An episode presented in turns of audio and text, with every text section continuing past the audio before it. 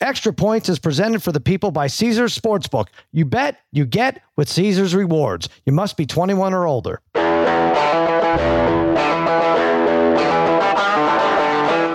Welcome to Extra Points. Now here's your host, Cousin Sal, and his good, good pals, Dave Dameshek and Martin Weiss.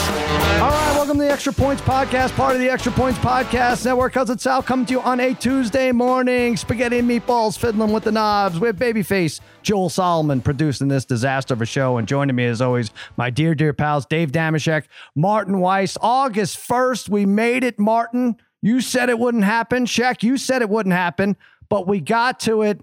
Our favorite day of the year, the Major League Baseball trade line, 6 p.m. or trade, what is it? The major, the what, what, the deadline, 6 p.m. Eastern today. Now, seriously, who cares? Check NFL action right around Dead. the corner. Deadline appropriate for baseball because yeah. it is hereby over in Dameshek's book. We're on to football. Cincinnati and beyond. Football America we made it. We made it through the uh, the doldrums of baseball, and we came through clean on the other side. Now let's just get through the Civil War reenactments known as preseason games and start gambling on the real thing. It's so funny, right? I have that written down. You refer to these preseason games as Civil War reenactments, and whatever. We got there. You ship the kids off to school in a few mm. weeks, and uh, we're off and running. Uh, running backs, ironically, not off and running, but we'll get into that. That's uh, I like your new. I like your new uh, going a little more intense in 2023. Yes, let's ship all our children off to boarding school so that they don't get in our way. There, there are games now on Mondays and Thursdays. Who's got time for the kids at this point at all f- through autumn? We'll see you around the holidays. Come exactly. back home then. Exactly. Listen, lots of football to talk about, lots of baseball. Like I said, the trade deadline, um, even though I wasn't able to get those words out, uh, we have the play of the day coming up. But let's talk. Overnight, something happened. Boy, they really don't make it easy to watch these games. Women's World Cup, I know it's in a different country altogether. Uh, U.S. played Portugal overnight. I gave out the draw at plus 480 on Caesars, and sure enough, it happened. We struggled. Boy, wow lucky to advance with the draw. Portugal hit a post in stoppage time, and uh, we've only really played one good half in three games versus Netherlands. I'm not a, an expert by any means, but um, Martin, I feel like if you want some preseason football gambling money, bet Sweden in the round of 16. I believe that's Sunday. It's been ugly for the U.S. women. You know, and the other thing, I feel like when I was a kid and the Olympics were in Australia, like they ran it again during prime time so we could actually see what was going on. I'm sorry, I didn't have my alarm set last night, so I didn't know how the United States women's national team did because it's in the middle of the freaking night. Like you would think that maybe, like maybe, just maybe we could cut on the TV in the morning and see what was going on over there. But you know what? This is what's wrong with Americans in soccer. We pay attention once every four years, and then they're like, wait, wait a minute, we're not good at this? What happened? What's wrong? I don't. I can't believe it.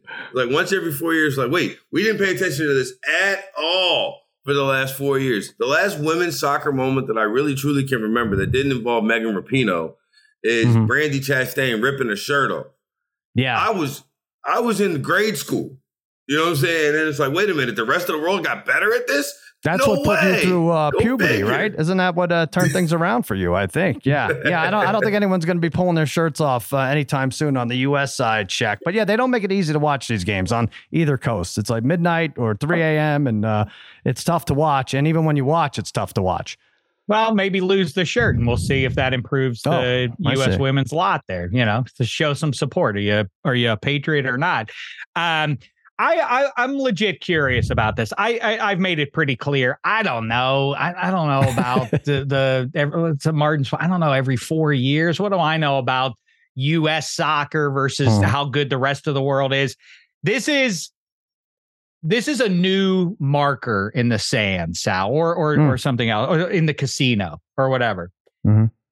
You have long bet on things that you have no knowledge of right? right. I mean, you, you, you would admit that you've you've bet on some weird things, not as oh, many oh, yeah. as Harry has, but still, you've bet on some things that you don't rightly know a, a thing about.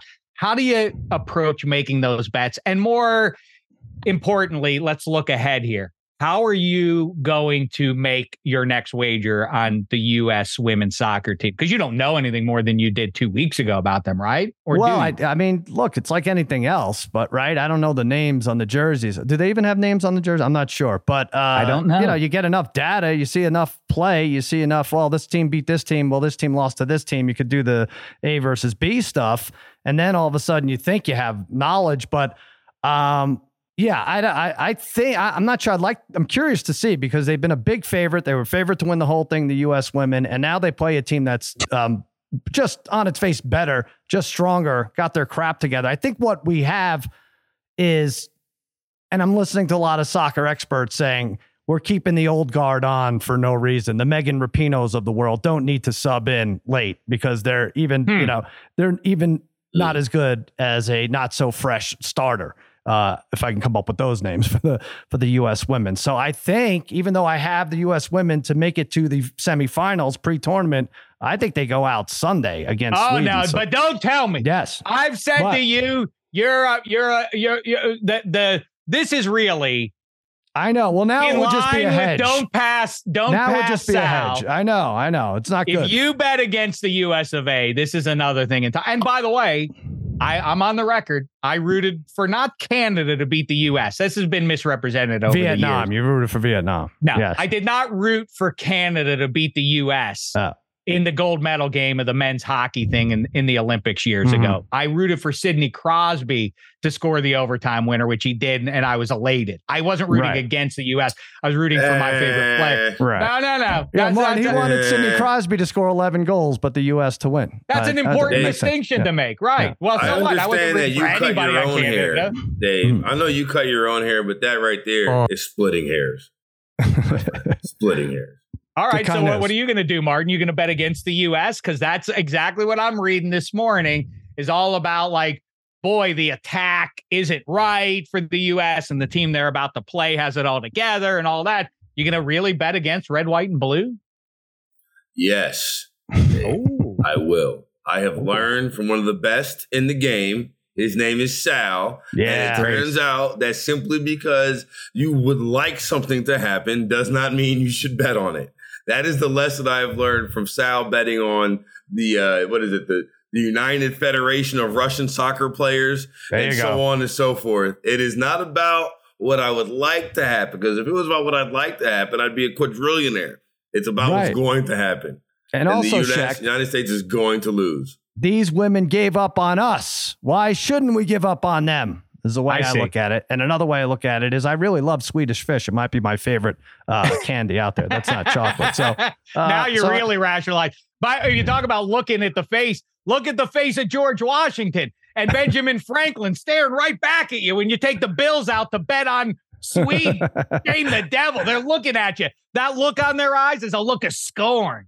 I take it. I turn the bills around. I collect them from the back, so I don't have to worry about that. Hey, speaking of uh, big winners out there, our July prop culture winner, Kevin McDonald, ten right. Martin, there's only ten questions about mm, Oppenheimer geez. and Barbie, Succession, stock in Nathan's hot dogs. Perfect score, and now Kevin McDonald, old McDonald, has a hat and a beautiful gold one at that. So good job by you, uh, Kevin McDonald. Now. Let's talk baseball. As I mentioned, trade deadline today. Um, the Mets get rid of Scherzer. They give a, get rid of their closer, David Robertson. Um, they pay most of Scherzer's salary. They paid, I think, 35 million out of the 57 million. Texas pays the other 22, but they get four top 100 prospects in return. Um, I, I, don't know if this is the you know the, the smart business way to do this. If, if there are like 10 Max Scherzer's out there. We just buy them all and then pay the luxury tax every year and then just accumulate prospects. Check. It seems like eventually it would pay off, right? I guess. Well, obviously, you're speaking my language with trading away a player who's good in the here and now to right. for for a future that may or may not be bright. Um, with my favorite team, I you know, I think that um, it's weird. It's sort of like what I said about Ohtani. You're not going to like what I'm going to say here, Sal. Oh, come on. Um, I, it's like I said about Ohtani a couple of weeks ago. What are the Halos saying to their fan base and to the guys in the clubhouse? If you deal away this guy who's a once in a century guy, you just can't do that. If Ohtani chooses to leave, shame the devil and shame on him. Right. But you can't, as the organization, deal well, away that guy. It doesn't look like they did.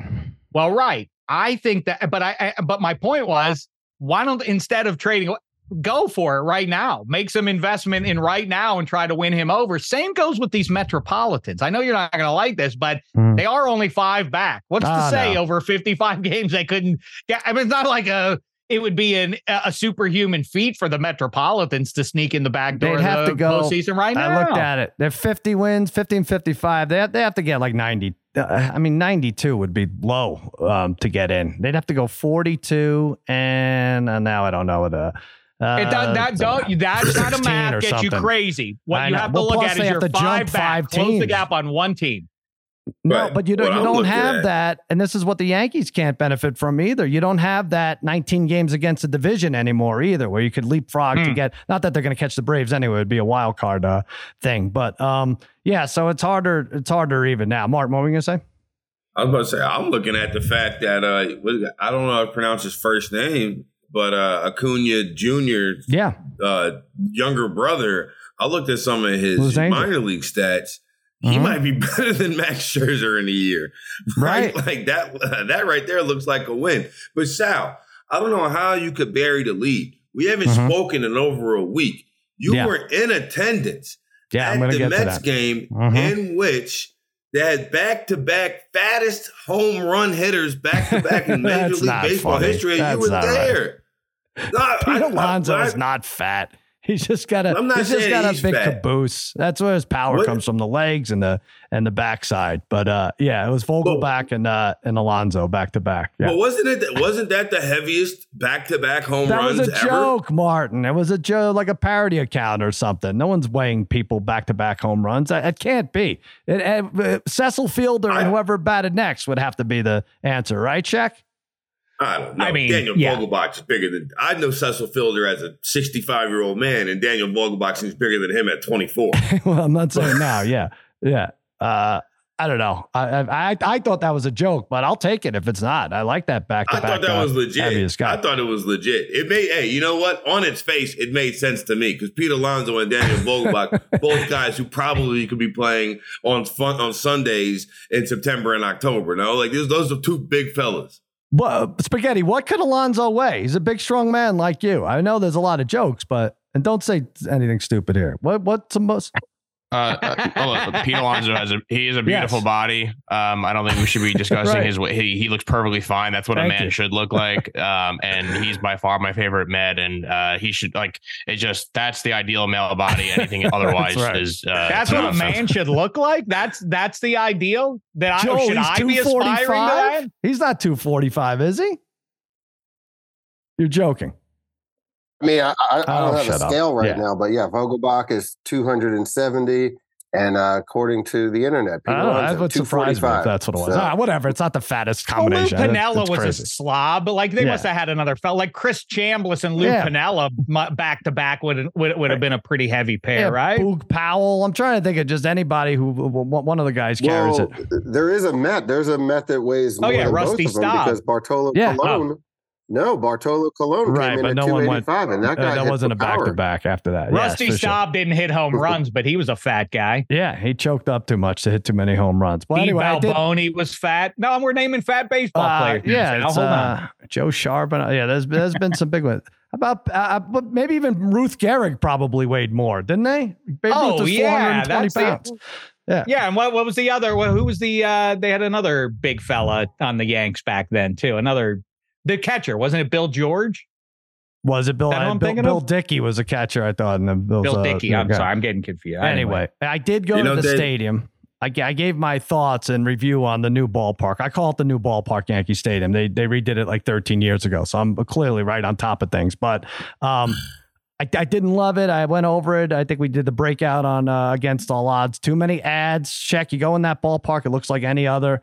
Uh, I feel outside there's nice nostalgia. I didn't go through, you know, the Legends Hall or anything like that, but uh, I want to bring brown mustard back to the ballparks, even if I have to supply it myself. The fact that a New York team doesn't give it out, and I have to look this up. Maybe I'm maybe I'm missing something, and there is brown mustard. But the last two parks I went to, no brown mustards. The dispensers, okay, but uh, they didn't they used to give it out with the hot. Certainly, if a hot dog was served to you at the seat, they would give you out a brown mustard pack, right? I lose my in mind. Chavez Ravine. In Chavez Ravine, yeah. we, have regressed. I thought there was a stroke of uh, of forward thinking. Maybe mm-hmm. five years or so ago, at uh, Dodger Stadium, they did have the separate. It wasn't even the packet. They had the like push down. Really.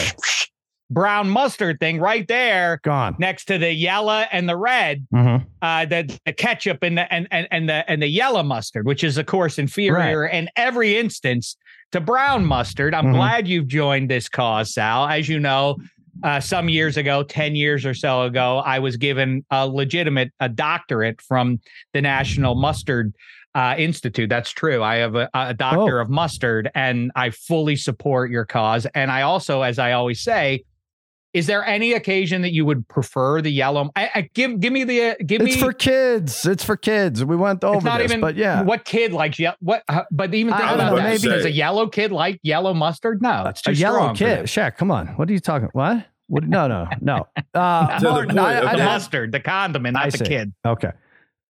I don't know. Uh, I, I I don't know. I want to look into it because I might be missing something. Maybe I was eating in the wrong pavilion. But for New York to start this or, or jump on board with this, I don't know. Unless it's a vendor issue where it's league wide, they made a decision or something. You got to bring it back. You can't boast that you have the best uh, brats in the in the universe and then throw a yellow mustard on it. right there, of course not, Martin. Yeah. I mean, right? This isn't some generational thing, is it? No, it's not. And the other thing is, like to the point, who like I don't know who wants yellow mustard ever, right? So like it's just like we have this ubiquitous yellow mess, which is mm-hmm. gross. That's just regularly there. I thought I hated mustard for the longest because I only had to be exposed to the yellow. Then mm-hmm. I come to find out all these other mustards and brown mustard and all this other type of stuff. It reminds me of aioli versus mayonnaise. It's like I hated mayonnaise. All of a sudden, right. these restaurants are putting out garlic aioli. Come to find out, it's just mayonnaise.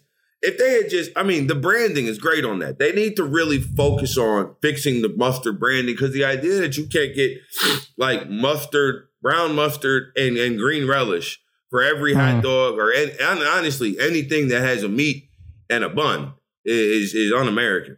Yeah, green relish. I agree. Yeah, green. We'll, we'll tackle green relish. We'll, we'll get to green relish in a minute, but let, us let's, let's get the mustard. I mean, I'd give up the pitch clock for this to get the our mustard back. Anyway, but don't you see? It's a, the green mustard ref, a green uh, relish. it makes the makes the point. The yeah. fringe benefit is here's here's the marketing approach of someone who really wants to perpetuate brown mustard, spicy mustard in our society as the only mustard. Mm-hmm. They should do a whole marketing campaign about like we're mustard. Don't even apologize. Don't mm-hmm. try to clarify. We're spicy. We're brown. No, we're mustard going forward. I don't know what that yellow stuff is, but it ain't mustard. We're well, it, mustard. It, it's not even and like then you don't Gulden's, have to clarify. It's I like Gulden's going- against Hunts, right? They both have different kinds of mustard, right? So uh, I, I don't know why. No. I don't know why this is so hard. Just bring it back. Dave, it's like the University of Louisiana Lafayette was named as such uh, for the entirety of my life. I knew people that went to UL Lafayette. That's what it was. Mm-hmm. All of a sudden, four years ago, I'm watching college football, and there's ULL. this University of Louisiana ranked in the top uh, 24. Had never right. heard of it. What are we talking about? University of Louisiana. That doesn't exist. You know what they did? They rebranded. Mustard should take That's it. That's okay. all. That's what you do. That's right. I, you, you just start calling yourself mustard, and then you the, the ponderous conversations with the mm-hmm. waiter, mm-hmm. like, oh, you mean yellow? No, no, no. I mean spicy. Oh, like you mean right. like I'm I'm talking about mustard, the kind that's good on on on, on all foods, better than the yellow kind. That's what I'm talking about. There's, it just does away with all that. We're all we're going brown as a society. Period. Well, this is it. Goodbye, yellow. This is our big cause, and we're gonna we're gonna tackle it at least as it um, pertains to baseball. You might remember years ago um, we had, you know, was, there was talk of no football in the fall of what 2020, mm, right? And uh, right. we got the games moved to what was it called? Um, what was it called? Rock, Bubble Rock, Bubble, Bubble, Bubble Rock, Rock, Maine. Bubble yes, Rock. I already forgot. I mean, there was that, but anyway, we got that done. Right. So don't don't count us out.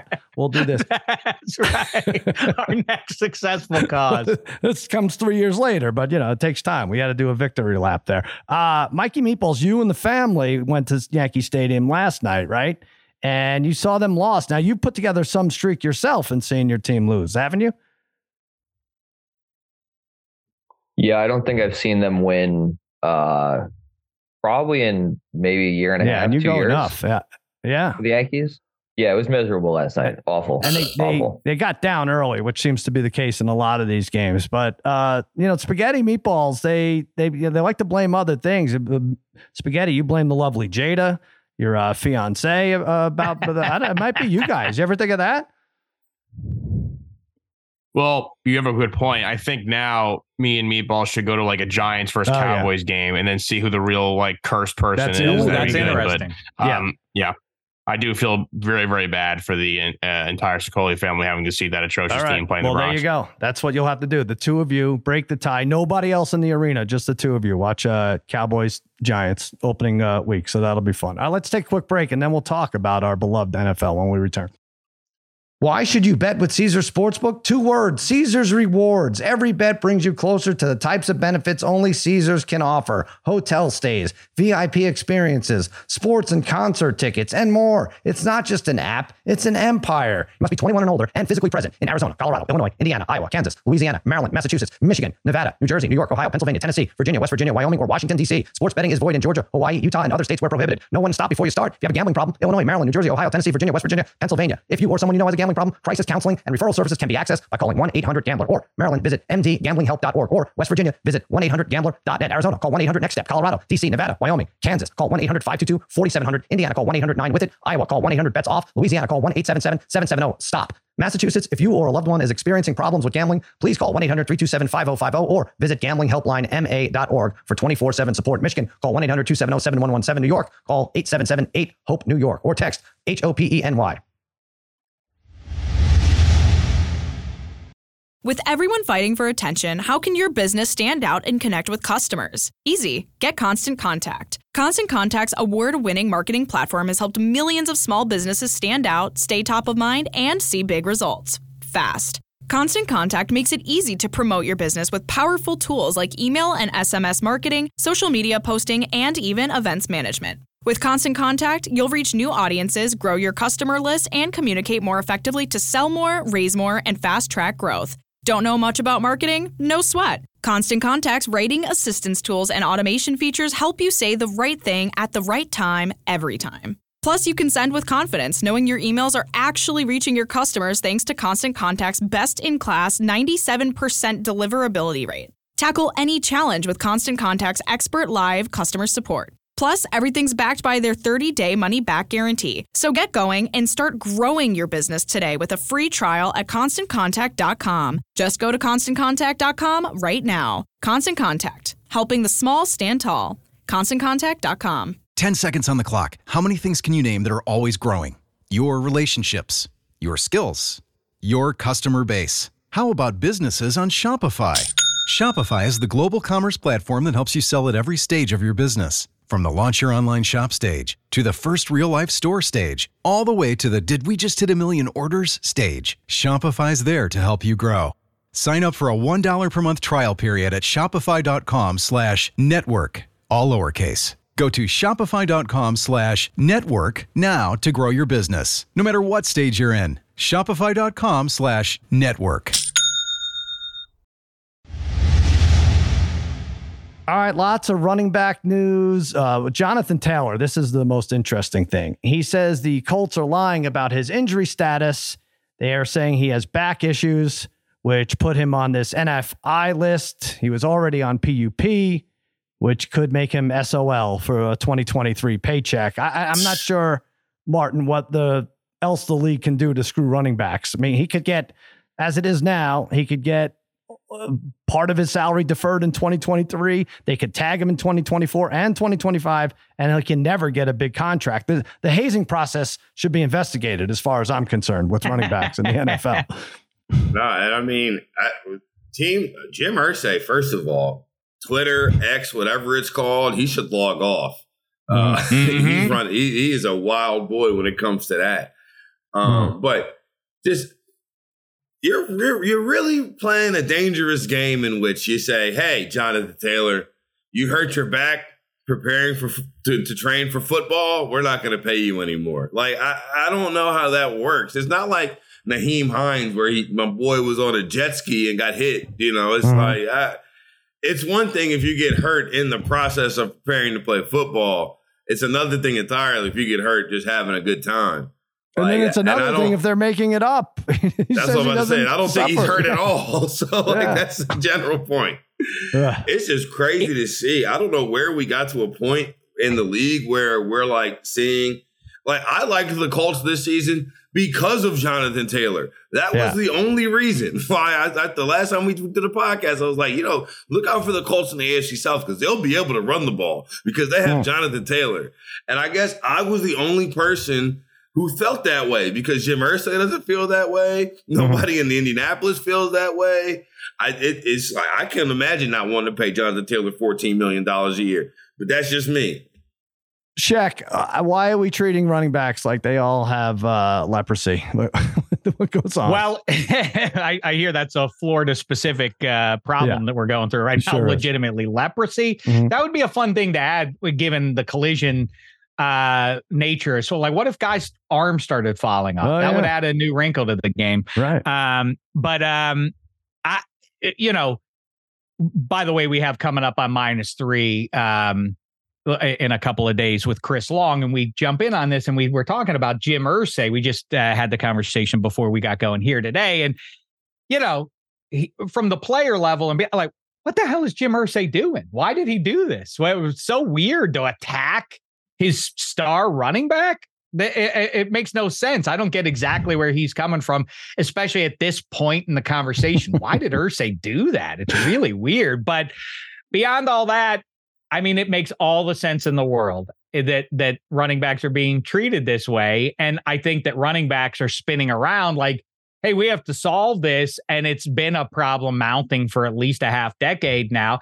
I wonder if Derrick Henry had made it clean through 2022, if he had mm. been mm-hmm. in perfect health and, and, and, had a good career, would people then would pe- would would the conversation be different now? But there's as a you know there's zero evidence that it's a good idea to be paying a running back that level of bank. And and, and the only the most positive piece of evidence that running backs have, high end running backs have, is that the San Francisco 49ers in Shanahan's offense any running back, Tevin Coleman, Matt Breida, anybody will succeed in this, then why did they have to go get Christian McCaffrey in their opinion? Why did right. they pay what they had to pay to get Christian McCaffrey? Clearly, there's a difference that can be that is available to you. Mm-hmm. And but still with the you know availability uh you know all that kind of stuff like I, there's not any evidence that it's worth that level of the cap to pay a guy that when you can kind of get by with with a league average guy there. I but guess you can't though. You can't really get by. Like the way to get by with the league average running back is to have a Hall of Fame quarterback. So congratulations. If you have Patrick Mahomes, you have Tom Brady. If you go back and look through the stats, like the Super Bowl winners, and sure,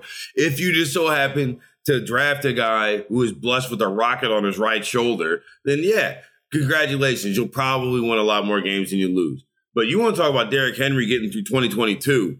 I go back three years ago, Mahomes' first Super Bowl appearance. The mm-hmm. Tennessee Titans were in the AFC Championship game on the back of Derrick Henry. Like the, sure. the, San Francisco 49ers were in the NFC Championship game this year on the back of Christian McCaffrey. Like, because in part they didn't have quarterbacks. like, they just didn't have guys that were any good playing the position due to injury or whatever. And like, I just don't understand. Like, sure, if you draft a Hall of Fame quarterback, knock yourself out. I think that would be a great strategy. But if you are, you know, the other 28 teams in the league, maybe just maybe you should try to invest in a way to win that is not paying Derek Carr or Kirk Cousins or, or Dak Prescott millions upon millions, like one fourth of your cap, because they're not that guy. It, well, just I don't understand it. Listen, I, I don't know how it changes. I, you might have to have three or four running backs go for 2,500 yards on the ground this year. And I don't even know if that changes. But one thing's for sure the NFL, when Snyder stepped aside, the NFL needed a new worst owner. And Irsay's like, I know a guy.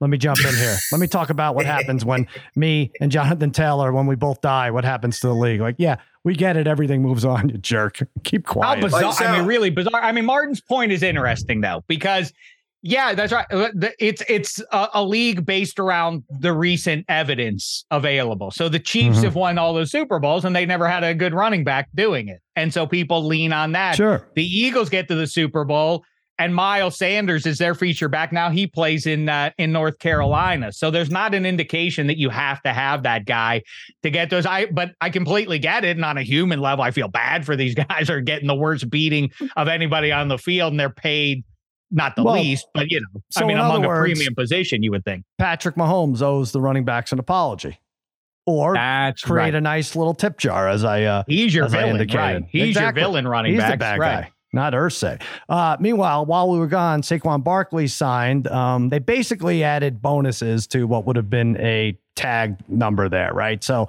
I want to go over odds to hit his bonuses. Uh, 1,350 yards rushing. Eddie Spaghetti, I'm going to bring you in. I don't know if you've had time to think about this. You're fresh off this uh, engagement tour. By the way, I want to get a T-shirt. Is there a T-shirt for the Eddie Jada engagement tour uh, summer well, 2023? Yeah, the jerseys out. Oh, you're right. Yeah, there's a whole jersey. I was yeah. just gonna say I could do one better. Sell. I could give it. I can give you the Mister Montemorano. I, I can even it. sign it, um, and and and frame it and send it to you. That was a yeah custom job that I found. um, yeah, I have I have been looking over the Saquon Barkley stuff. Um, I think well, obviously, number one, he's never rushed for thirteen fifty in his career. Is it feasible for sure? He's he's eclipsed the thirteen hundred mark. Never thirteen. Did you see what his over under um, was this year? Is, I'm I'm trying to look. Yeah, it's a thousand point five. I mean, yeah. I think that's the, so the reason why I think that that's smart, it, it's, it's stay away from that one is I think the Giants are going to transition into a a more pass happy team. They added, it's like if you follow the Buffalo Bills with Daboll, he was there from 18 to 21 as, as OC, and we just saw Josh Allen get better and better. They go and bring in Stefon Diggs to really complement him and make him, you know, at the get him to the height of his powers. What do the Giants do this offseason? They didn't get a Stefon Diggs, they got mm-hmm. a Darren Waller. I mean, I know you don't want to buy into training camp hype and stuff, but one thing I do trust are the same beat writers that have been there for years and years and years. And they have said the Giants offense has always been destroyed by the Giants defense, uh, really since like Eli's like heyday from like the seven to 11 years when he was like in the Super Bowls and winning the Super Bowls. And they said Daniel Jones has just been awesome. They said Darren Waller was so good. They had to take him out. The mm. Giants will become a more pass savvy team, which is why I do think the touchdown one is interesting because I do see a path for him to get like he had 10 touchdowns last year, zero receptive or uh, rushing touchdowns, zero receiving touchdowns. I do see him like in that seven, eight, nine rushing touchdown uh, range, and maybe a handful, less than a handful. They want eleven out of him, right? So I think Is that the number? There. Yeah. I think 11. Yeah, 11. I, I think that could happen. And then the 65 receptions, um, his rookie year, I mean, he had over 100 targets. So I mm-hmm. think that is also feasible if Jones does check it down to him. Uh, last year, only over a shade over 70 targets. So they have to bring that number up to feel comfortable with it. So if I had to rank them, what I feel the most strongly about, I would say mm-hmm. touchdowns one. Um, because and Daniel Jones is awesome in the red zone. All Warren Sharp tweets out those great stats uh, about quarterback analytics. Daniel Jones is very efficient in the red zone. Uh, I, I think the screen game with Barkley could get him to the 11 touchdown mark. Then I would put receptions two, and then far and, and rushing away yards the third. rushing yards is yeah, definitely they have, the bottom. Uh, yeah. His over under for touchdown uh, rushing touchdowns is seven and a half. So to get to 11, you have to catch a few. I, you know, and we discussed this on Against All Odds the other day, Sheck.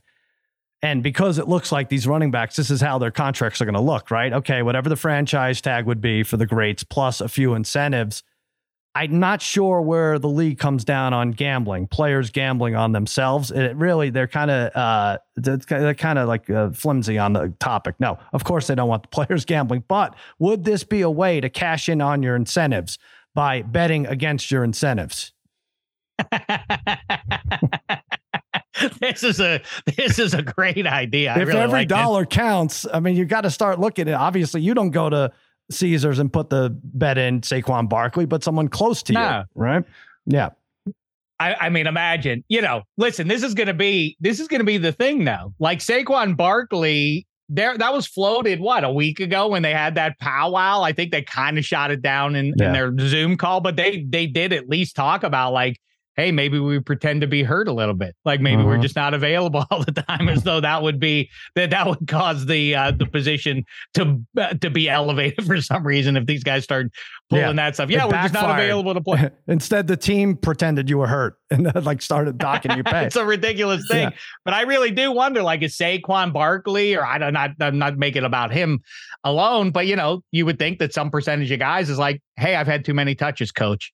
You know, no, mm-hmm. the idea that you would be able to put some cap in a contract or otherwise, like, hey, Daboll, I only want 250 touches this year. Anything more is going to really damage my long term future. Right. That would never go. But I think players think you can do that in the offseason. But once you get into it, that would that would never fly. But I do have to say quickly, under on everything, this is where hmm. uh, our our Venn diagram overlaps. Sal, don't pass Sal and Dave. You've convinced me bet every individual player's under, and it will result in you well, in the black by it, the end of it. It's just it the way it goes. Does. I'm sorry I don't even, to say it's. I don't even like to talk about it because I feel like, and I feel like they have moved the odds. We saw Saquon at a thousand point five, and when you break that down over 17 games, if he stays healthy, that's fewer than 60 yards rushing a game. It's really, really low. But the reality is Maybe you, are right. Yeah, that is low, but you're you're still you right. You've been right. Under. Yeah, you got to bet all of them under because by week ten you're going to have seven or eight running backs who are just out of the mix because of injuries, and then just split on the rest, and uh, and you'll make a profit. But I, I that's I, that's I said that. You know what? It's funny when somebody thinks of you when there's news in, in the world then mm-hmm. you're winning. Well, consider yourself a winner, Sal, because when I saw Joe Burrow get hurt, you were the first person I thought of. Like, see, oh, come that's on. why you bet the under on every play. oh, yeah. Like, right. Er- yes. Everybody's yeah. going to have get dinged, or a lot of guys are going to get dinged over the course of the 17 weeks. And so it's always smart, no matter how good you think that individual is, that his statistical, it's likely that his numbers are going to be below what that is. But also, another quick thing is Eddie Spaghetti said he's hearing good things out of Giants camp. It's time for the annual reminder on August 1st. Everything that happens between now and week one is a lie for your eyes. Don't listen to it. If you're going to be putting your hard dollars on the line, do mm-hmm. not ingest training camp info as a way to guide you. It's all jive. It's all mm. meaningless. Do not pay attention to it. The only thing you need to hear are the injuries. That's the only thing you need to, to track in the right. month of August. Otherwise, it's just going to distract you and take you sideways and cause you to overthink your bets for the season. And Ignore you mentioned it. you mentioned Joe Burrow. He, he, it seems like he got lucky. That that looked ugly. Um, getting carted off and just the way he hopped over to the cart was not pretty. But it's a strained calf, as far as I know. Right, Bengals still plus one sixty to win that division. The big injury that what I saw occur during our break was Jalen Ramsey underwent surgery to repair a damaged meniscus. Martin, he's out till December. Uh, don't love the Dolphins. Didn't didn't love them a few weeks ago. They're I think having as far as bizarre preseasons go. I think they're having the most bizarre out of any of them. Yeah, to Dave's point about how all this is alive for your eyes, I mm-hmm. was also thinking about how we should really quantify this next 31 days before we really get to the meat and potatoes of what we're doing here. There's no such thing as good training camp news. All mm-hmm. the good news are lies, and all the bad news is super impactful. Like the best way to and the best way to do training camp is like this is is is just like the just go ahead, go in, clock in, clock out. Everybody like like go working at the factory. You leave it there. You don't come back. You don't bring it home with you. You just go in, you clock out, and then once see, week one starts, that's when you really dive in and really pay mm-hmm. attention mm-hmm. to the minutia of all of this. I'm with you, Dave. And I will say this though, I have seen of the two things that have made me incredibly concerned out of training camp so far. A, it does not. Every single video from the Atlanta Falcons is a ridiculously underthrown ball to the yeah. point that I'm like, like they're, they're they're highlighting it like, oh, look at Clark Phillips, undrafted rookie defensive back, and I'm just like, dude, that ball was five yards off every single time. And mm. Dave, the one thing I've seen so far out of Saints training camp was a nice five yard route from Derek Carr to Michael Thomas in slow motion. I was wondering why is this in slow motion? I said, oh, because they have to make this clip ten seconds long. That's why. It wasn't in so, slow motion. That's the worst thing of all. That was full speed. That's how Michael Thomas runs now. You know, the other, well, the, it's funny you say, because the thing that I've seen out of Saints camp, it, boy, Jimmy Graham found the fountain of youth. He yeah. looks great. What are we talking about? Jimmy Graham didn't even play last year. Mm-hmm. And when he did play last time we did see him, he, he looked like an old man. Yes, uh, I'm sure that th- this is a great, this is the personification of why you don't pay attention to it. Jimmy Graham in 2023 lighted it up uh, at Saints camp. That and uh, Zoolander himself, Jake Haener, it's apparently the best seven on seven quarterback in the history of seven on seven. So there you go. Yeah. Take well, who's not a great quarter. I mean, so I shouldn't get so. Uh, so you guys are telling me August first, I shouldn't get upset about Dak Prescott throwing ducks to mesh jerseys that look different from his, different colors. I, I, shouldn't. That that's okay. You, right. uh, Sal, you can't be mad about anything that happens Dallas Cowboys related in Oxnard, California. Okay. All right. You're right. I've seen some uh, tragedies there. By the way, one thing I will be upset about is Jerry Jones came out and said, I, I guess he was asked about the Cowboys Ring of Honor. And when Jimmy Johnson made the Hall of Fame, he's like, he's got a spot in the Ring of Honor, and we're going to get to that in Dallas. And now he was asked about it, and he says, well, there are other coaches who are worthy of uh, the Ring of Honor too. I don't know why we're just talking about Jimmy Johnson. Let me just say this, Sheck. If Jason Garrett goes into the Ring of Honor, before Jimmy Johnson. That may that may be it for me. That that could be it. That's You're it. taking the ring back. Who else is he talking about? well, clearly it's Dave, Dave Campo. Dave Campo. yeah, the, I mean, I, I watch Hard Knocks, oh, same as you. God. That San Antonio Dome year. Yeah, that was Dave Campo. The the the. This is when, to me, for real, this is when they ceased to be America's team. When I was watching, mm. I was hmm. like, Dave Campo, no, America's team. You can't do better than that. How embarrassing! No, that that's when they became uh, solidified America's team when he was our sixty-five pound overweight coach, and we've gone back to it with uh, Mike McCarthy. Uh, this is a that's, disgrace. That's America. Yeah. I mean, on one hand, who cares? Whatever. I'm sure Dak Prescott and uh, CeeDee Lamb don't give a crap about Jimmy Johnson's relationship with Jerry Jones. Right. But on the other hand, it is spiritually wrong I mean, can you imagine? It's, it's weird wrong. that like Terry yeah. Bradshaw makes a big deal about I didn't get along with the Emperor Chaz Noll, hmm. and that's a black mark. That's a stain on the Steelers dynasty. But not not like anybody's like Terry Bradshaw is not welcome mm-hmm. uh, at Steelers facility anymore. That that's basically what you're saying is like, hey, middle finger, Jimmy Johnson, the architect of of the high end of the Super Bowl era for for our organization. Strange stuff. Why is Jerry doing this? Yeah, well, it's dumb. I mean, that's why you shouldn't even invent a Ring of Honor. I mean, it was before Jerry. It's not his thing anyway. But uh, you know, the Hall of Fame, it's too late for that. But when you when you have a Ring of Honor you're ultimately going to have a decision to make based on a personality, and that's a conflict, and that's what Jimmy Johnson and Jerry Jones go out, and that undermines the whole damn thing. It's really stupid, really dumb. Too many um, J's. Um, Jerry yeah, a lot Jones, of J's. Jimmy I know. Johnson. I couldn't even get that. Uh, maybe that's another it. It is J envy.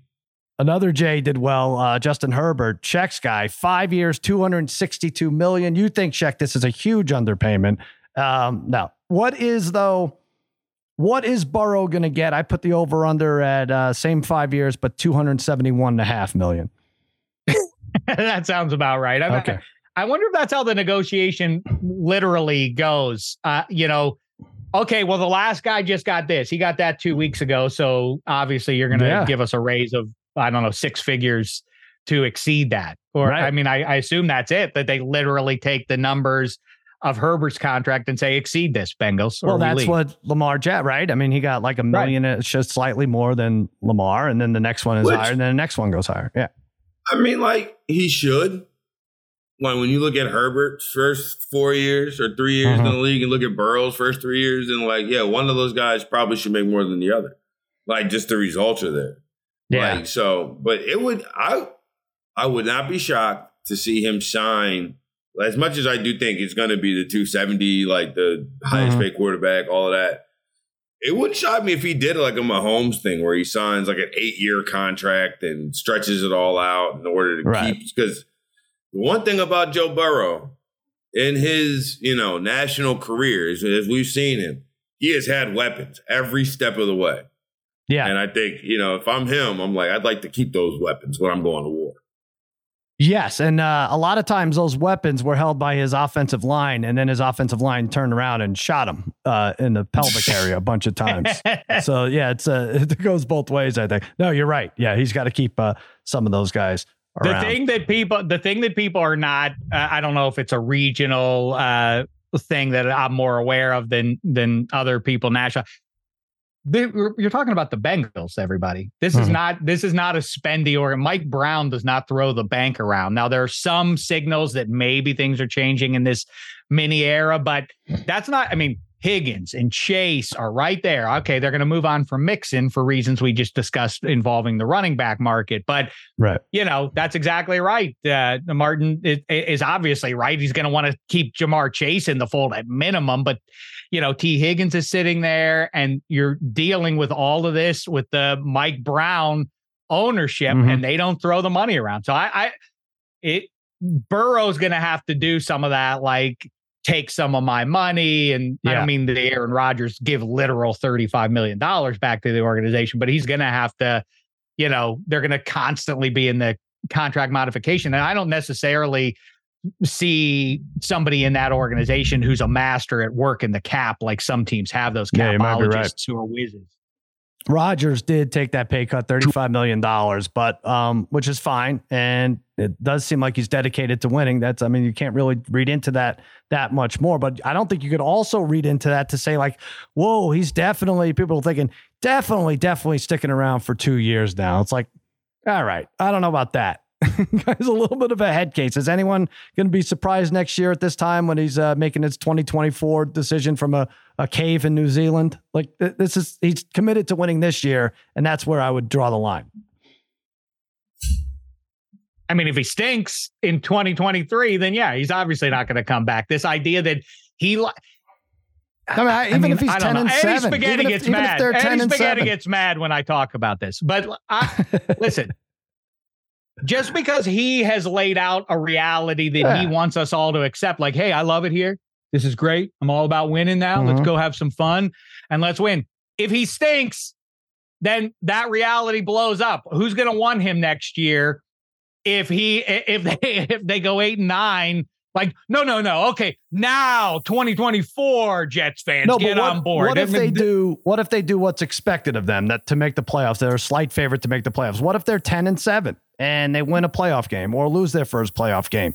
And he has a, a, torrid relationship with the media, right? They go, um, they go three and four, three and five to start the season, and uh, they they battle back to make the playoff. What if it's that? What if it's in the middle? I could see him still walking see, away, right? To your point, Sal, Greg Jennings has said a few different times uh, that he thinks the Jets are going to start one and six.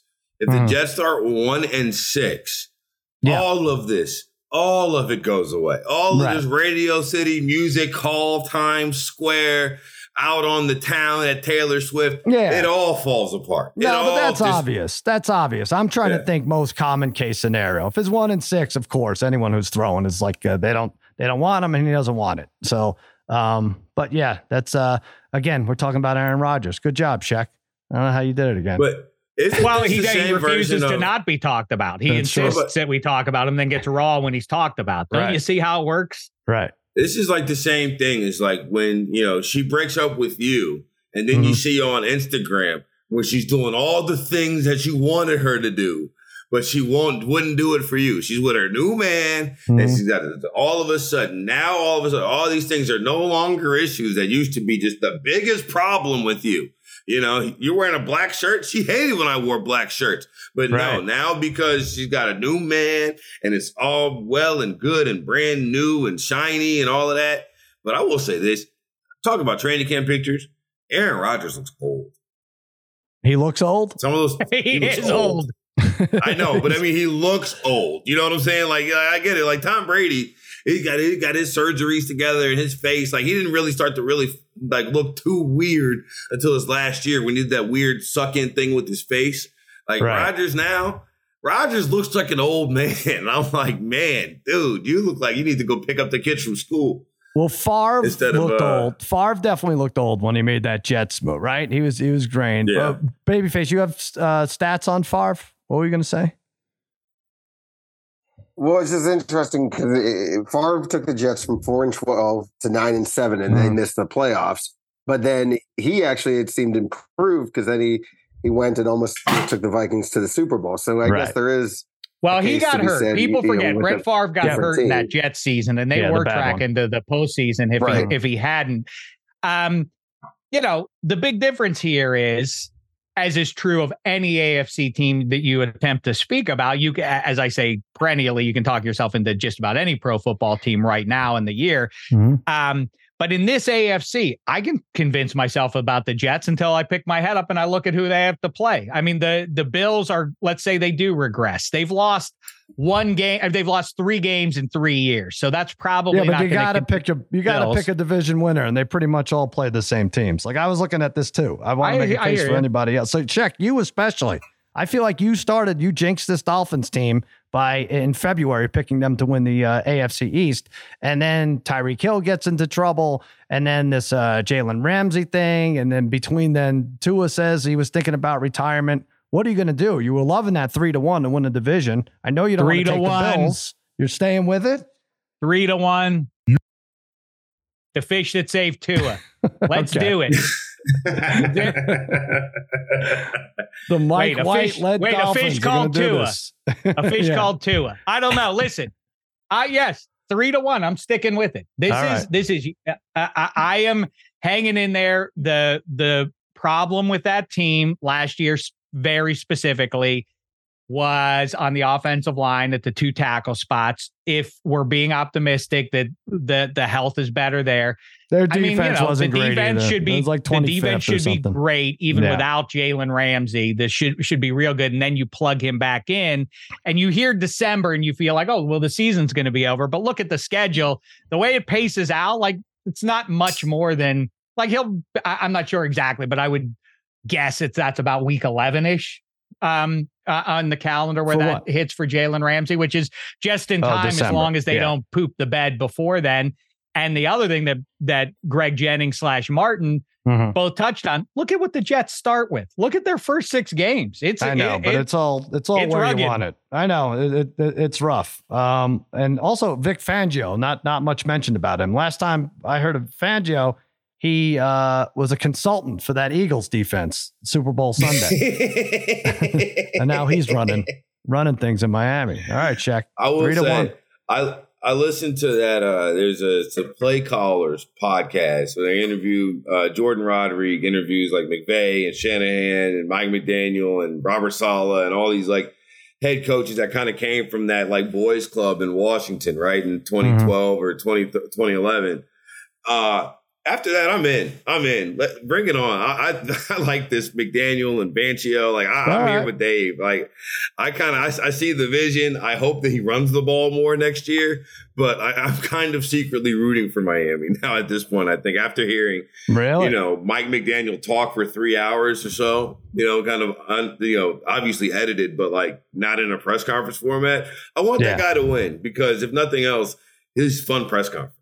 Yeah. And by the way, for what it matters, and you know, people go back and forth as it suits their arguments. Coaching matters or coaching doesn't matter as much as people want to make it. May but then everybody celebrates Brian Daboll and the turnaround, and it's pretty obvious that coaching does matter in a lot of big spots. Mm-hmm. Um, look through look through the division. Which coaching staff do you like the best? It's got to be the Dolphins, right? Belichick is getting closer and closer to being a product of the Tom Brady experience.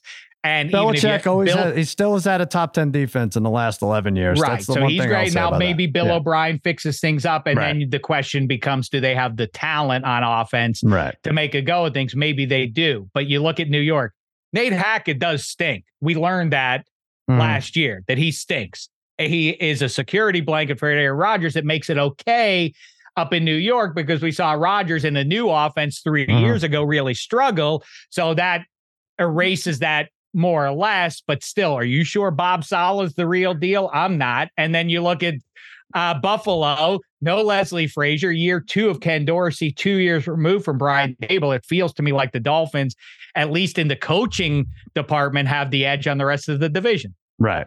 All right. Well, I don't know. I mean, I I like quarterback uh, to be a consideration too, and I go Saleh Rodgers over McDaniel White, the two Mikes.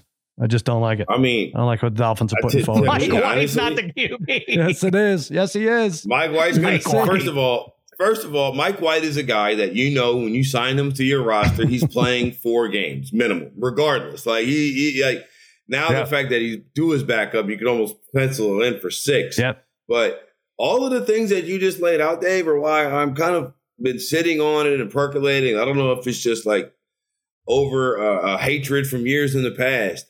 I'm concerned about the Buffalo Bills. I'm concerned. I think it's going to be trouble in the AFC East for them. Like if they, the surprise team, like every year there's a team that rises and a team that falls. If mm-hmm. Buffalo was the team that falls, I would not be like I, am putting my planting my flag Baker Mayfield style. I think it the sounds Bills stupid, but it, they have to be healthy on defense, right? They have to. They have Tre'Davious White has to come back and and stay back, and Von Miller and all that stuff that worked. And you're mm-hmm. right, Sheck with Ken Dorsey in the second year.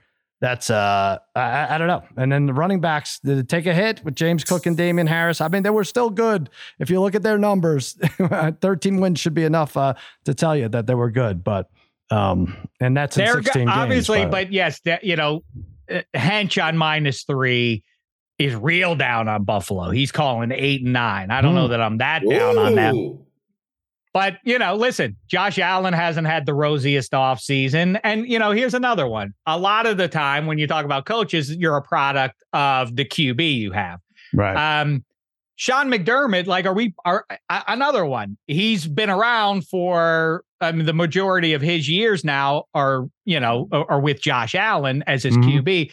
We sure at this point that Sean McDermott is up to it. I'm not saying putting a competent team on the field, but like really getting over the hump and running the gauntlet of January in the AFC. Well, that's the thing. I don't know. I, I, I'm I, I don't know. I've kind of studied for regular season win totals, and we'll go over those in the coming weeks. And Bills have gone over their regular season projection five of the last six years. So it's really hard to just say, oh, Josh, you know, he sucks now. We're going to go back. We're going to go the other way. So um, what, how far they get in the playoffs is one thing, but I still think they're the class of the division right now. A lot of people, though, are hanging their hat on this, which is like, hey, Dalton Kincaid fixes that. That's your set. You're yeah. you're definitely you're banking on a rookie tight end. Yeah. That's gonna be that's gonna be. Oh, we got Leonard Floyd too with yeah. Von Miller, who who who didn't finish last season, and Leonard Floyd has had his health issues. There's a lot of optimism required to buy that the Buffalo Bills dominate the division once again. And like I say, are they? They've lost a total of three games in the, the division over the last three years. Yeah. Is that going to repeat this year? Unlikely. Probably not. I, All right, let's. Also, I have. I'm sorry, Sal. I got one more thing that's sure. sticking in my craw. Mike Sando came out with his NFL tiers of quarterbacks, and everybody he interviews all these unnamed sources and, and well placed GMs and scouts and all of this. What exactly does Josh Allen do better than Jalen Hurts? Because if Josh Allen is a tier one quarterback, I don't understand how Jalen Hurts isn't. And I know that I'm putting you guys on the spot, and I know you maybe don't even agree with this. My whole point is that if Josh Allen's tier one, maybe just maybe the guy who actually has won a championship game of yeah. some sort should also be tier one as well. Or maybe they're both tier two.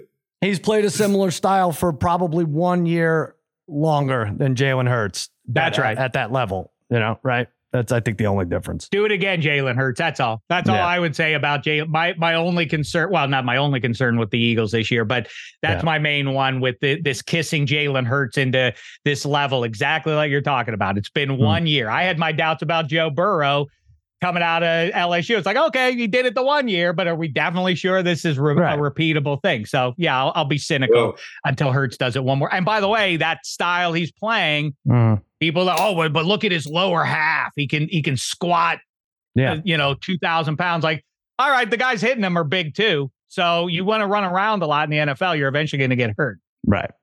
Exactly. All right. Listen, let's take a quick break. We we've earned it, and uh, then we're going to give you a free play it's going to win. We're going to go 3 and 0 today. We'll be right back after this mm. break. Robert Half research indicates 9 out of 10 hiring managers are having difficulty hiring. If you have open roles, chances are you're feeling this too. That's why you need Robert Half. Our specialized recruiting professionals engage with our proprietary AI to connect businesses of all sizes with highly skilled talent in finance and accounting, technology, marketing and creative legal, and administrative and customer support. At Robert Half, we know talent. Visit RobertHalf.com today.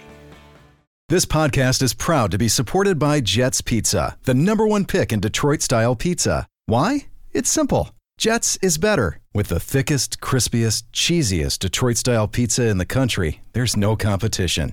Right now, get $5 off any eight corner pizza with code 8SAVE. That's the number eight, S A V E. Go to jetspizza.com to learn more and find a location near you. Again, try Jet's signature eight corner pizza and get $5 off with code 8SAVE. That's the number eight, S A V E. Jet's Pizza. Better because it has to be.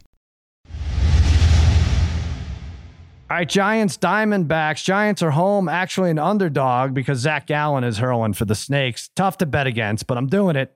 I'm going Giants mm. plus 107. Alex Cobb, no slouch for San Francisco, six and three, 297 ERA, 100 strikeouts, in about 106 innings pitched. And the Giants have won 56% of their games as underdogs. So there you go. I'll also give a little bonus pick. This uh the, the women's soccer. Now no one's awake to see this, but both teams to not score in the first half is now 39 and 2, Martin. 39 and 2.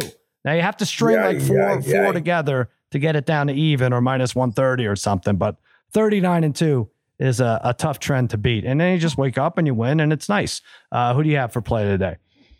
My play of the day, I'm going with the over in the Cubs and the uh the Cubs and the Reds game. Uh, the Reds offense has been much better against righties than it has against lefties. Ben Lively is going today. He's been pitching very well, and I think you probably see him come back down to earth a little bit. And uh, still for the Reds, he's not necessarily a uh, he's not Justin Verlander in 2013. So I'm taking the oh. over in Reds and the Cubs there. Speaking of uh, former Mets that are about to get traded. Scherzer and Verlander. yeah, Verlander. Is he going to survive? Do you even want you want to be traded if you're Verlander at this point, right? Yeah, um, uh, yeah, yeah. You, you'll you'll go to 18 teams before the Mets. All right, check. He doesn't want to be on the miracle Mets of 2023. they pull off the big rally. They get rid of the uh, the bad yeah. guy named Max Scherzer and turn this season around, right. man. Come the on. miracle will come if they add gold uh, Gulden's mustard um, somehow to the slate in September. that that will make the season a success for yeah, Sal. That's right. Uh, yeah, when when he enters, that guy who plays the trumpet for your closer got hurt. Like that's what they should do when mm. they play uh, when, when the mustard. Tommy, is the thing is Timmy Timmy Trumpet, Tommy Trumpet. Yeah. That was yeah, hey, Tommy. Sal, that was a time last year, man. The Narcos. dun, dun, dun, I know. Meanwhile, that guy's homeless was, now. He hasn't worked in a year. It's very sad. It was, See, nice trickle down. All for good Diaz just a year ago. Injury. Yeah. You see, it's the same as the writer's strike. Yeah, the craft exactly. services people yes. suffer. That trumpet players uh, on the outside trumpet now because of that knee injury. Yeah. Um, I'm surprised Martin doesn't want to show a little bit of faith in his Detroit Tigers. There, they're they're paying a visit mm. uh, down the Rust Belt just a little bit. The banks of the Three Rivers, ready to play the Pittsburgh Pirates. Oviedo been a tough luck starter, hadn't won a game in two months, but he'd been pitching well against Matt Manning. I really want to take the Bucs, who've won for what it matters. Their last two series, they've won their last two series, but. Right I have to abide by the law that these are two bum teams, and what are you possibly betting on them now that we're past uh, the century mark in games for the season? Instead, this one I don't love, but I'm going to take the Braves to revert to form. Spencer Strider's a superior pitcher, mm-hmm. even though he's had a couple of tough love, uh, uh, had a tough outings. Two of his last three haven't gone his way, not quality starts. Patrick Sandoval for the visiting Halos has been a little bit better, but you know, I'm a pedigree snob. The Braves are the best team by far and away in the National League. They're at home. Spencer Strider on the hump against Sandoval. I admire what the Halos are doing, but I think that they will just gently fade away into night, and the Braves right. will further entrench themselves as the team. I say lay the run and a half down there in Atlanta, and uh, if you do so, the payout is minus one twenty. All right, Strider, hotly contested NL Cy Young, uh, really. But he needs here. it, he and I think that's why he steps up. He needs to, to step back up here. It's a Zac Gallen who I mentioned going against my pick, uh, plus two seventy. Blake Snell plus three fifty is a remarkable last two months, and uh, Spencer Strider plus 350. If they all even are on those teams, who knows? Maybe they'll get traded uh, dish to the American League. By the way, I was looking at it, and with games being shorter now, because of the pitch clock and you know more runs. Averages are up, believe it or not. Um, doesn't seem like it. Bigger bases. I still feel there's not a lot of energy that the baseball should have right now. Now, listen, Mets fans, Yankees fans, Pirates fans, Tigers fans, there's no reason to be excited. But I'm looking at these divisions. The Braves lead by 11. All right. So forget that. Orioles lead by a game and a half in the AL East. Twins lead by a game in the AL Central. Rangers lead by a half game over the Astros in the AL West. Reds lead by a game and a half in the NL Central. Dodgers only two and a half game lead in the West and a three and a half game lead over the Diamondbacks. Sheck, if they're right. not people are not excited now, Martin, what what when is going to happen? I hey, you know what? I am excited, honestly. I got my Reds okay. bet. I put it in like three months ago, two months ago. I'm sitting pretty one and a half games up at like seven and a half to one on that mm-hmm. ticket. Like I, I know Dave declared it over. The deadline, baseball is dead. I am looking forward to watching baseball tonight. And I really have been enjoying this season. I took pitch clock, a win, bigger bases, a win. And it was awesome seeing just the other day when Cabrera was or Miguel Cabrera was down in Miami. They turned off the pitch clock right. to give him a, a, a, moment to have a standing ovation. You don't have that unless you have a pitch clock to turn off. That's I love. True. I like. I, this has been the most enjoyable baseball season for me in All quite right. some time, which is ironic because my team sucks. Yeah, I like, like I came into this thing with covering a team winning hundred games a year, and that was what I was established and used to. Now I end up seeing like you know the remnants of Max Scherzer and Justin Verlander and so on moving mm-hmm. about. But like I've had a good time this baseball season. I really I like the spirit. I like the spirit, Martin. I don't understand it necessarily, but I do like it. I like it going in. Um, I've enjoyed. Can I tell you something else? I've enjoyed this baseball season too. I, I, I this is uh, okay. this has been the most enjoyable year in in uh, baseball that I in the last, I guess, you know, four, five, six years for me. I I weirdly watch well, pretty much every single Pittsburgh Pirates game. All right, um, so yeah, I mean, listen, I just read off the divisions, how close each of them is. It'd be fun if uh, Ohtani came close to Judge's 62, right? Um, but I don't, I don't know if that's going to happen. Uh, but yeah,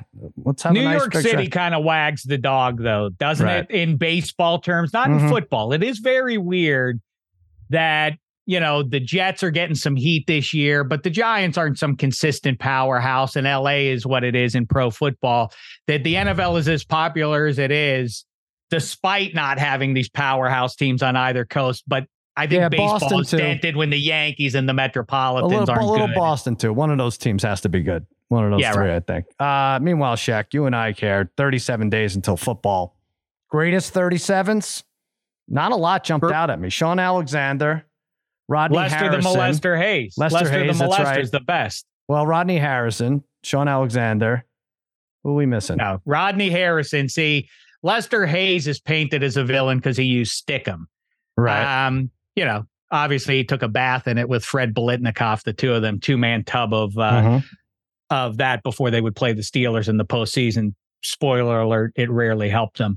Um, but uh, yeah, Shaun Alexander, like you say, Patrice Patrice Bergeron Oh, in the NHL. I mean, can't it's you football, Sheck. Yeah, yeah, Sheck. I say 37 days to football. in yourselves. And then I list 37 days players. To football. And then, this yeah. guy brings up a hockey player. I know. Bring Kenny up a basketball Rogers, player too while you're while you're say, on the Steven Michael Gleason, backup safety for the New Orleans Saints, is the best number 37 Who is that it? has ever existed. Steve Gleason. Steve Gleason. Oh yeah, yeah, yeah. I'm sorry. That's blocked right. the punt. Shame on against the Falcons in the reopening of the Superdome a memory I will never ever forget. That was it great. Established me at 11 years old, and now 25 years or 20 years later, I live and die with every move that this team makes. In part because of one number 37, uh, yes. 37 on his jersey, number one in your hearts, Steve Gleason. I forgot. That about, is awesome. I, I, should, I, I lost that, money on that, by the way. That was a Monday night game, and I, uh, I think I, it was against Atlanta. Is that Atlanta? You was Atlanta. Against, I did, you bet yeah. against the Saints. Yes, I did. I did. the Katrina. You know did what Not it so, did to New Orleans. This is the, the ultimate is, don't pass. Yeah, that's the ultimate don't pass right but there. Martin, what week was that? Because they were so bad in the um in the in the games that they had to play on the road. If you remember, leading up to that, right? That were forced to play yes. on the road, and I was like, this team just doesn't have it. I, I took the, I, I was like, all right, this is this this year is a dud for them, right? They just can't get up for it. I didn't say, oh, well, they're going to go back to New Orleans for this one week and just light the world on fire. Anyway, what I've been wrong. Bomb. Why would you bet against the Saints? I just told you they were bad. Uh, if I guess memory, it was yeah. It was in the What's first that? quarter of the season, right? Because I know they started yeah. that season. I started mm-hmm. it in New York against right. the Giants, and then played a home game in Arlington. Yeah, they laid that, an egg so, or two in a row yeah, there. Yeah, yeah. They, and um, then so I, want if I've had to guess, I'm thinking it's week four Monday Night Football, okay. maybe week three. We'll have to. But you were right. That. that. team was dead in the water until they went, but they went yeah. home. It's Superdome, baby. You want to talk about home field advantage right there? Bah, bah, bah. I guess we're missing the uh, the greatest 37 of all time football wise, Doak Walker. Sheck, what your favorite Doak Walker highlight? You want to share? Yeah. See, I don't. I, I can't speak about uh, okay. my my affection for Doak Walker, but I'll tell you one great one is Joe Delaney, who passed away after oh, his yeah. rookie year. Jeez. He jumped into, I think it was a lake. Yeah. To save some kids, and he drowned. He saved the kids, but he but right. he drowned. But he was a star for one year on mm-hmm. the AstroTurf in Arrowhead. His highlights are fun uh, yeah. to go back and check him out, and obviously. Uh, um, uh, yeah. a, solid fella to do something like that. Sal, I will say this: talking about Doak Walker, covered the yeah. Lions for like eight years. Always saw his name in the Ring of Honor. Doak mm-hmm. Walker mm-hmm. there. Mm-hmm. Today years old when I found out that he was white. When I just googled him, really, I had no idea that Doak Walker Doak. was a white man. That sounds like the name of a. Assumed, you know, I would just you, assumed, would you have like, not have uh, would you not have covered him so fondly had you known this? I mean, the, the amount of articles I wrote about Doak Walker limits to zero, but I did know his name because he was right up there next to Bobby Layne, I which I should have just looked at the time and like figured it out. But I swear, the shock on my face is that when I googled Doak Walker was white. No, right. no kidding. There Who would have guessed? A white 37. It's weird too. Shaun Alexander, for all the buzz about who who doesn't get into this Hall of Fame or that. Shaun Alexander gets zero buzz, and I, I'm not going to make an argument for him. But imagine somebody telling you, like, "Oh yeah, no one will ever talk about Shaun Alexander mm. the hmm. year that he was scoring all those touchdowns." Wait a minute, no, Sheck is not going to make an argument for someone to go into the Hall of Fame. This is this could be a first, Martin. Oh, I got too long a list of people. I got too long. Uh, uh, many Shaun people. Alexander been... really needs to take a look in the mirror and wonder what yeah, he no did kidding. in his what career to not have Dave uh, stump for him to the Hall of Fame. Uh, listen, Hall of Fame entertainer Paul Reubens left us yesterday. Uh, it's so sad. Pee Wee Herman left. He kept his health condition a, a, secret for almost six years. He was very close to my cousin John uh, Sheck. You know him. I've met uh, Paul Reubens many times. Always nice to me and the family. Brought and uh, you read all these tributes. He really brought a lot of generations together, similar to the uh, people going to laugh at this, the Beatles, I think, where the children and the parents can enjoy the work of the the artist. You know, that's what Pee Wee's Playhouse and Pee Wee's Big Adventure did. Just a, a wacky, generous, and uh, caring genius. He'll be missed 70. Couldn't believe he was that old. Makes us feel old too, Sheck. Yeah, and uh, I've I've heard a number of anecdotes. I had no idea that he was uh, such a consistently generous and yeah. gracious guy. But uh, you know, uh, uh, of course, uh, just in terms of the work he did, Pee Wee's Big Adventure is one of the classic comedies of all time. If you haven't right. watched it in a while, go watch it. It's it's a great point you make. It is truly a movie for all ages. I don't I don't mm-hmm. know. Yeah, a, a seven year old would probably be delighted by it, as would a an old schnook like me is in repeat viewings. Yeah, and there's uh, endless um, tributes about like people like just writing an email to him or a letter and be like, mm-hmm. "You brought my daughter and I together, and I was going through a divorce, and this is what we had on Friday nights when I'd have her. I took and he'd be like, "Why don't you come over my house?" And then like, "Oh boy, you, you're waiting for something weird to happen." It's like, no. He was just a lonely guy and like very generous, and he would make people lunch and have them at their house. And uh, yeah, it's uh, he's a one of a kind. I know we say that uh, a lot, but you have uh, you a Pee Wee fan, Martin? I mean, I hadn't really. Martin didn't know he was Pee-wee. white until today. Uh, by the way, I hadn't thought about Pee Wee Herman in like twenty years. But to your point, like, yeah, he was a, a seminal part of my childhood, and right. it it was kind of cool to see all the stories that came out. I saw the one that you're talking, just referenced about, you know, the dad who was like, he only had his kid for a certain period of time, and they yeah. only did Pee Wee Playhouse. Like, I always do find it cool when, you know, people who are you know, you assume to be super millionaires or super rich and super famous are just regular people because ultimately they started out somewhere that's regular, mm-hmm. right? So it's like because you do read those stories like, okay, where's the weird thing? Like, where's the oh? Yeah. And then he took me to the back, and it's like, well, no, it's just a bunch. Like this guy just seemed to enjoy hosting people at his yeah, home. Yeah, Pee Wee Herman's a regular sandwiches. person. Yeah, yeah, it takes you yeah, back. Go figure, right? Like right. you would have like. So I, I, think that that was really cool. But honestly, Pee Wee uh, Herman gave me the creeps when I was a kid. okay, great. I'm glad we can end on that. Why the bike? You didn't like the way he rode a bike? It was just something about the whole like the big adventure was like my like the that was not I did not see that and think oh man like right. this is awesome like I was like we don't ever need to see this my sister right. bigger fan but yes. like Martin I was like we can go back to watching I think that was kind of the point. You're supposed to think he's a weirdo. Yes. You, you kind of like him. You're rooting for him anyway even though he's such a, such a such an oddball character. Yeah that's the whole thing. But he um yeah he he was um those movies are um are are they still stand up. And what's the the thing I I guess I forgot is that he wrote Big Adventure with Phil Hartman. Yeah, right. Collaborative effort. Yeah. Amazing, right? And Phil uh, Hartman was great in those episodes too. Yeah. All right. So you'll be missed, Pee Wee Herman. And that's it. Uh, that does it for another episode of extra points. Listen to speaking of weirdos, Sheck and Kevin Hancher back, but before that, it's Sheck and Chris Long, right? On no, no, three. other way around. What? Hench oh, is oh, right, on right. belly aching yes. about the Bills, yeah. and That's Julian right. Edelman didn't come up, and he's insulting me and my approach to. You know, my you know my my way I talk like you know I jump from topic to topic. What do you mean, Julian Edelman? Julian Edelman didn't come up, or it did? It didn't come up, which oh, was okay, weird good. because on our yeah. text chain, uh, it's I'm done. You, you I, and him going back and what am I supposed to do? I, I, disagree. He, he he wants to he wants to stack the hall with Patriots who didn't do anything in the regular season. I I think there should be. I mean, honestly, did, are you surprised to learn that he only had five playoff touchdowns with all the all the accolades for his Super Bowl performances? I mean, I've made, my case. I, I, I don't want no, to. Were you surprised at that number? Up. Were you surprised at that number? For uh, yeah, yes, okay, yeah. Yeah, yeah, but I he's mean, a but he's a central figure in three Super Bowl victories. That's why he goes into the Hall of Fame I know, for me. And they, I'm not arguing uh, about Bob Horry going into the NBA into they, the basketball Hall of Fame for the same the reason. playoffs because of him, is what I'm saying. I would have thought he would. I mean, Gabe Davis uh, has four playoff touchdowns. Uh, I don't know. I'm just, I don't know what, uh, who else did I say? Spaghetti. Hakeem Nicks. Congratulations. You're going to have a giant, another giant in the Hall of Fame. It's up to I mean, you gotta, you gotta ask, Sal, who would you rather have, Julian Edelman or Tyreek Hill?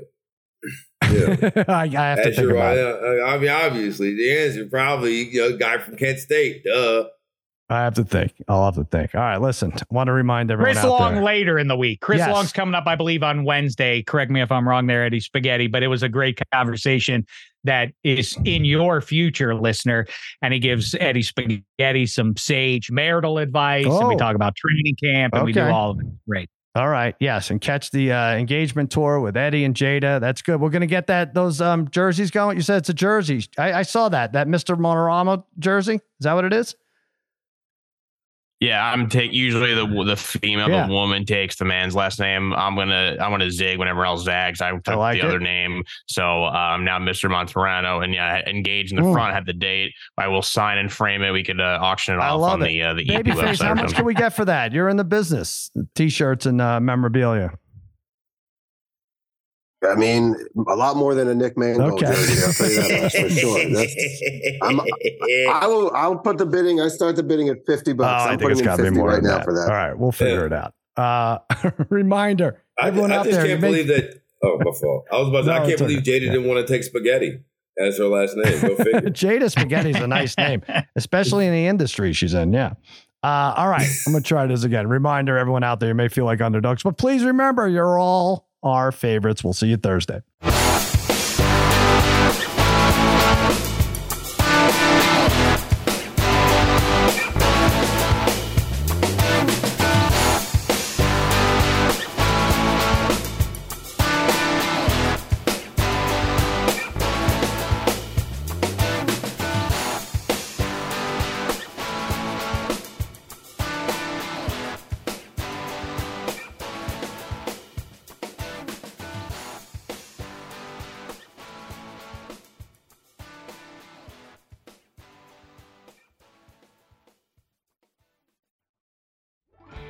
Half research indicates 9 out of 10 hiring managers are having difficulty hiring. If you have open roles, chances are you're feeling this too. That's why you need Robert Half. Our specialized recruiting professionals engage with our proprietary AI to connect businesses of all sizes with highly skilled talent in finance and accounting, technology, marketing and creative, legal, and administrative and customer support. At Robert Half, we know talent. Visit RobertHalf.com today.